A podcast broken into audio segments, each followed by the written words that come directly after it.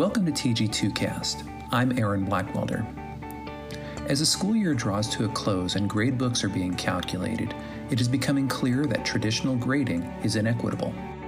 Some students are able to remain engaged, while others, for various reasons, cannot.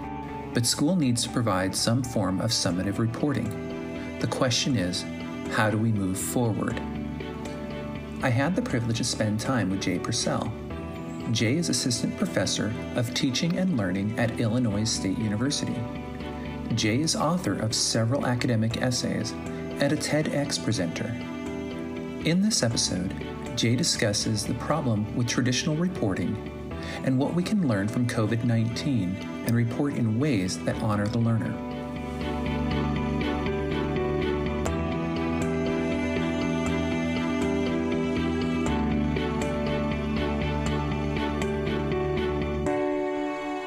As a professor of teaching and learning at Illinois State University, how has distance learning impacted student engagement and teaching instruction?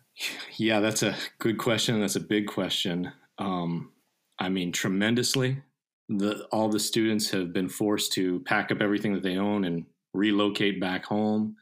Uh, they've been uh, doing school from their home environments, which they all reported to me was was such a a mental shift for them because that's the space where they were home. that's the space where they were free from school. And now they were trying to do all of their school activities there in the home, uh, where typically, and of course, uh, undergraduates is who I mostly teach, and that's who I'm talking about here. You know, they they go off to college and they're in their own space where they can learn and study and have their own lives. And now it was all blending back on top of each other, and they were struggling with that with that transition. Now, keeping that in mind, um, they are undergraduate students. I teach teacher candidates in teacher education, you know, so they're very motivated academically. And so I I think I was fortunate in that they were all really plugged in. And as difficult as it was, they they all not all, the vast majority of them demonstrated a certain amount of fortitude and stick with itness to to sort of s- soldier through the end of the uh, semester. And so that that was really good. But um, yeah, their whole lives were completely impacted, just like I'm sure everyone's across the country. Um, as far as the teacher instruction, now I've I've had experience teaching uh, online previously, and the course that I was teaching there at the end of the s- spring term uh, TCH 219, which is a, a secondary education literacy and technology course. I've taught it online previously, typically in the summer. Um, so at least I had a, a, a model to draw from. Um, and so it not it was still work, but it wasn't that difficult for me to sort of transition what we were doing face to face and extrapolate it into the online space. Um, and then instructionally, I mean, things just operated pretty much like they would have. I mean, I, I reported that to my students at one point. Like, I really feel like everything that we did here today is exactly what we would have done if we were in face to face situation. Um, but but it was it was impacted a, a, tremendous deal, and I'm sure that there are other classes in our university and across the country where you know maybe the content didn't lend itself so to to such an easy transition online um, courses with lab work and and clinical work. Um, the course that I was teaching didn't have a clinical component to it, strangely, um, so we were kind of free of that uh, that consideration. But but a lot of courses, you know, sort of were completely turned upside down. Yeah, yeah, yeah. I, I'm sure that having like a lab class has got to be a lot more difficult during this time than somebody who is either dealing uh, with a uh, seminar type uh, class, um, that transition's got to be very difficult. How do you have kids do a lab? Um, so, what are some current systemic issues uh, around grading systems, and why are they broken? You write about that in your piece. Well, certainly um, there are issues with traditional grading. It's been well documented. Um, that they're they're built on a hierarchical system. Uh, they're built in order to normatively rank students uh, against one another. They reinforce societal inequities.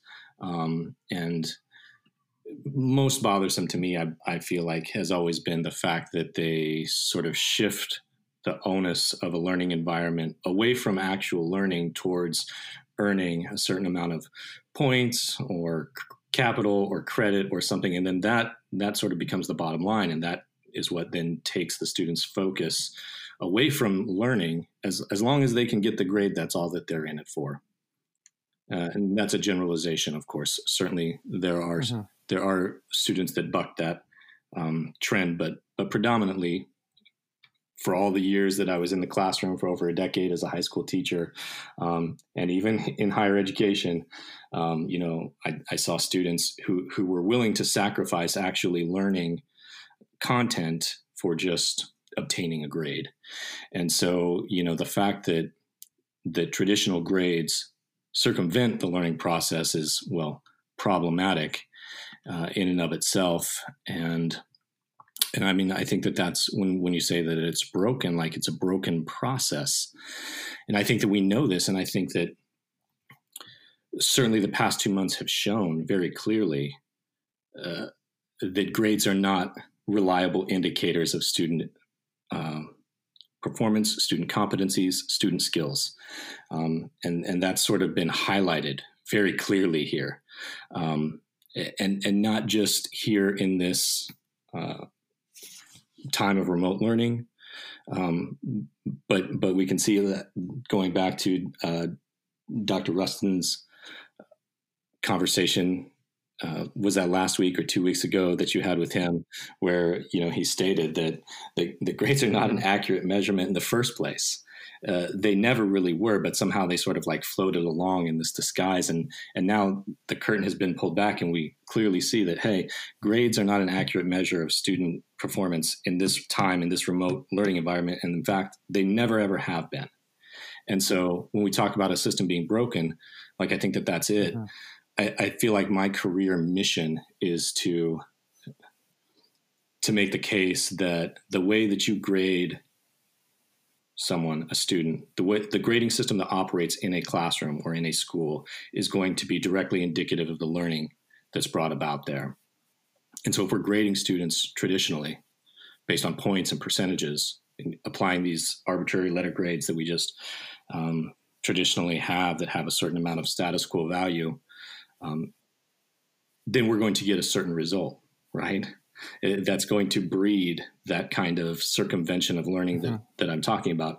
But, and the schools that have moved away from that towards standard based learning, standards based grading, competency based grading, trying to get out of that paradigm of traditional grading uh, that I want to call it, they've sort of realized that.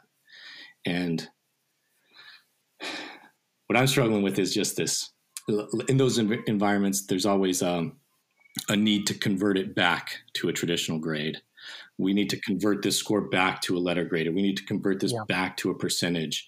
Um, even Dr. Ruskin's uh, point about just give them all A's, like his article was great, and I am on board with every bit of that rationale. I just feel like the the end result of just giving the an A, that's the part that's the only part I disagree with to some degree, just because that leaves you there in the traditional grading paradigm.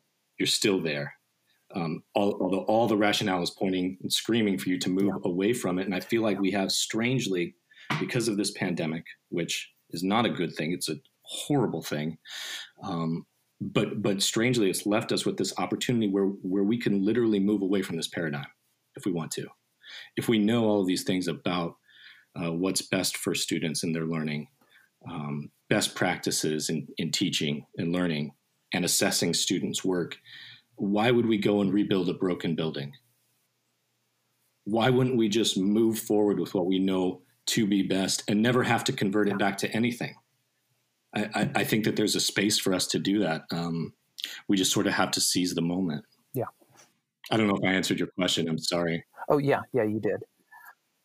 Um, so you teach both. You taught high school, and now you teach college. Correct. Um, in both of those worlds, somebody might argue, okay, well, that's fine and dandy at the high school level, but at the college, we need more rigor, and uh, kids are choosing to be there rather than at the high school level.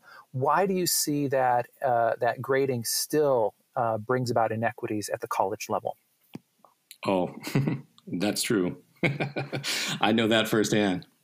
I mean, even in higher education, we're fortunate in that we have a, a certain real legitimate measure of academic freedom. I always loved to champion my academic freedom when I was in the high school classroom, uh, but I feel like you know compared to what exists in higher education, it wasn't quite the same thing. And in higher education, I mean, I have seen some strange, strange grading systems because there's almost there's almost no regulation, but but most often they operate along traditional lines, and most often they're still you know um, based on some sort of capitalistic structure of of earning points or earning credit, um, and then they exist very punitively in nature. Um, so it would require at the at this post secondary level, um, it would require instructors to really, you know, go back to uh, the the competencies or the standards that they want students to come away able to know and and do, just like at the high school level, and really start well teaching and grading to those specifically, rather than just you know passing exams or completing assignments. Right. I mean, how many courses in in higher ed are, you know, the entire grade for the for the semester is comprised of two scores. You know, your midterm exam and your final exam. Right. And there's all the stuff that you learned in between.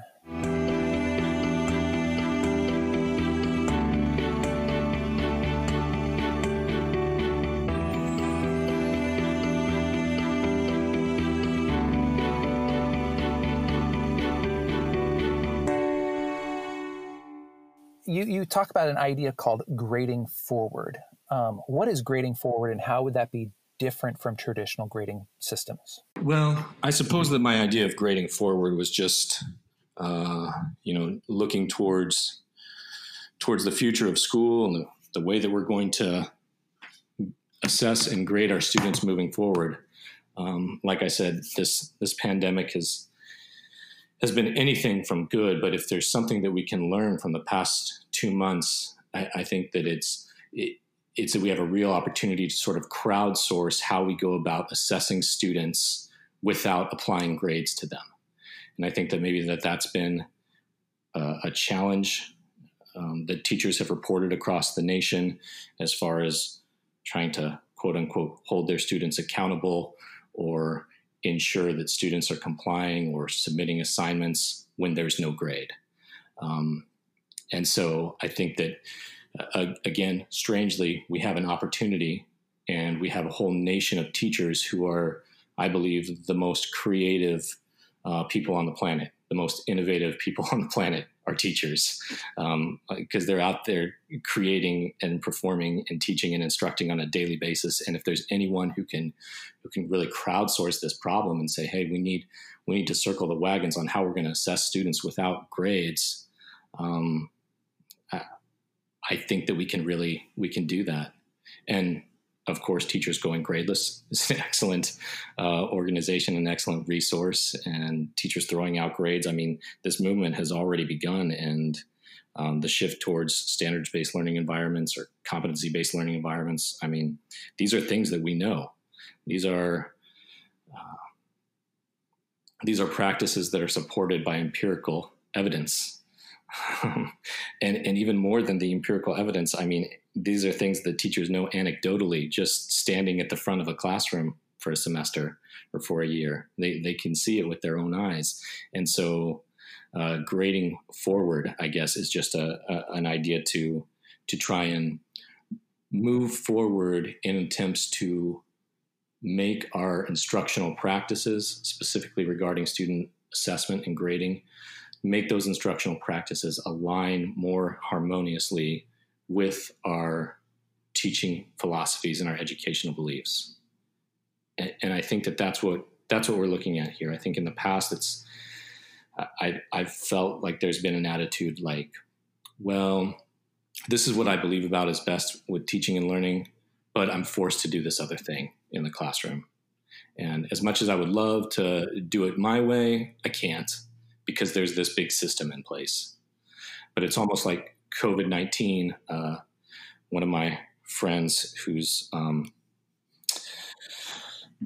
Dr. Hoffman, who's a just completed his superintendent residency, uh, called it the forcible mover COVID 19, where it's sort of forcibly eliminated that system, at least for the spring 2020 semester. It's it's pushed that off to the side and, and we can see maybe what a teaching environment or what a learning environment might be like without the constraints of that uh, institutional system uh, that perpetuates itself endlessly. And I, I don't know. I, I wonder if we if we just move forward yeah. in our grading from there. Yeah, I'm hoping that we can um, look at this situation too and just find how can we better report um, learning uh, back to students and back to stakeholders. Um, and one of the things that I think that a lot of traditional, um, uh, one of the things that um, traditional grading fails to do is ask the student what's going on and what they've learned. Um, but you mentioned something like that about uh, in your Do No Harm podcast about students uh, being able to focus on their interests, and I think there's certainly a space for that. I mean, that's that's what would yeah. really be ideal is if we could highlight student interests, if we could highlight student strengths in the way that we're going about assessing them and especially you know the way that we're wanting them to document credit towards matriculation from our schools um, there's no reason why we can't rethink this in a more supportive environment for students as uh, thinkers and learners moving into our uh, society especially in a time of crisis. Yeah. Um, so how might this be more equitable like moving forward in grading? Um, how might eliminating grades um, and uh, reporting more based more holistically on students, uh, being more equitable than traditional gradings, um, both during a pandemic and beyond? Well, for one thing, the student would only be in competition with him or herself. You know, we wouldn't be competing against students uh, right next to you for a certain amount of class rank. Um, and you know, I I love sports and I'm a baseball coach and I believe that there's a time and place for competition that it can be a good and healthy thing. I just I just don't know if if that's in a, in an academic learning environment if that's where we need competition to exist um, because to me academics learning teaching is all about growth and improvement on individual levels and so in order to to do that you have to start by meeting students where they're at and uh, providing them with opportunities to learn and grow from that point on, regardless of where anyone else is at. So um, that would be one way. And then an, another way is that it would remove sort of the punitive nature of traditional grades uh, that has been documented so clearly. I'm thinking on the top of my head of Ken O'Connor, right, and, mm-hmm. um, and Guskey and uh, all, all, of the grading experts, Brookhart. Um, just the deficit nature of grade traditional grades where if a student misses an assignment or bombs a test now they're in this huge hole that they have to try and dig themselves out of um, and we know in our in our hearts and in our guts as teachers and all the research indicates um, that that's not that's not the best environment to put students through if we're if the goal is to have them learn and if the goal is to be able to teach them skills and competencies. Yeah. Yeah. And a lot of like having kids do a lot of assignments, that just equates to faux rigor. Oh. Whereas, you know, it's, I gain so much uh, understanding of what my students know by giving them one challenging question that it takes them um, an extended period of time to try to grapple with than it is to give them 20 questions that they can answer within a half hour. Um, yeah, I just know more about what my kids know when they're struggling with one thing than when they're struggling or when they're just throwing up, you know, 20. At, absolutely. You know, it, as we move into a new paradigm of teaching and learning, um, supposing that we do, it, it, it won't it won't be enough to just continue to do what we've always done. instructionally. Like our instruction will have to change too, and we'll have to move more towards what you're describing there, where rather than a lot of assignments that all t- tie back to a few standards, we have a few assignments or, you know, a few projects that are complicated and that that indicate several different performance standards or competencies you know that they're all embedded within them and not just contents and standards in one content area uh, but maybe they have multidisciplinary contents all, all built into them that, that we could parcel out. Um, that's what we're really going to have to get to. Right right so, what resources would you suggest listeners who uh, want to increase engagement and provide better assessment practices um, moving forward? What would you suggest to them?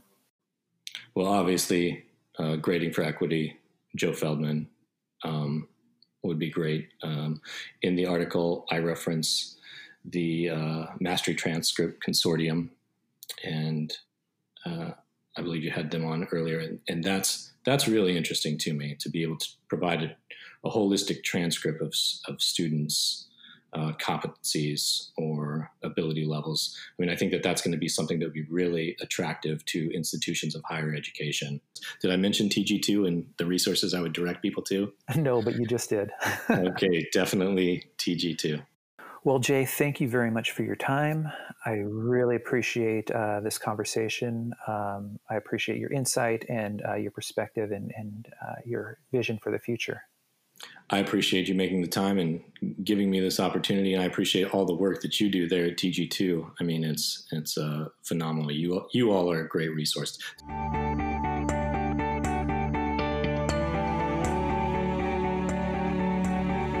Change is often difficult and slow because change often costs resources such as time and money. However, who are the losers in traditional grading? More than likely, it is the students, and the cost? Authentic learning. If you enjoyed this episode, be sure to hit the subscribe button so that you do not miss future installments of TG2Cast. And remember to leave a rating or review. We appreciate your support and it really helps people to find the show. Thank you for listening.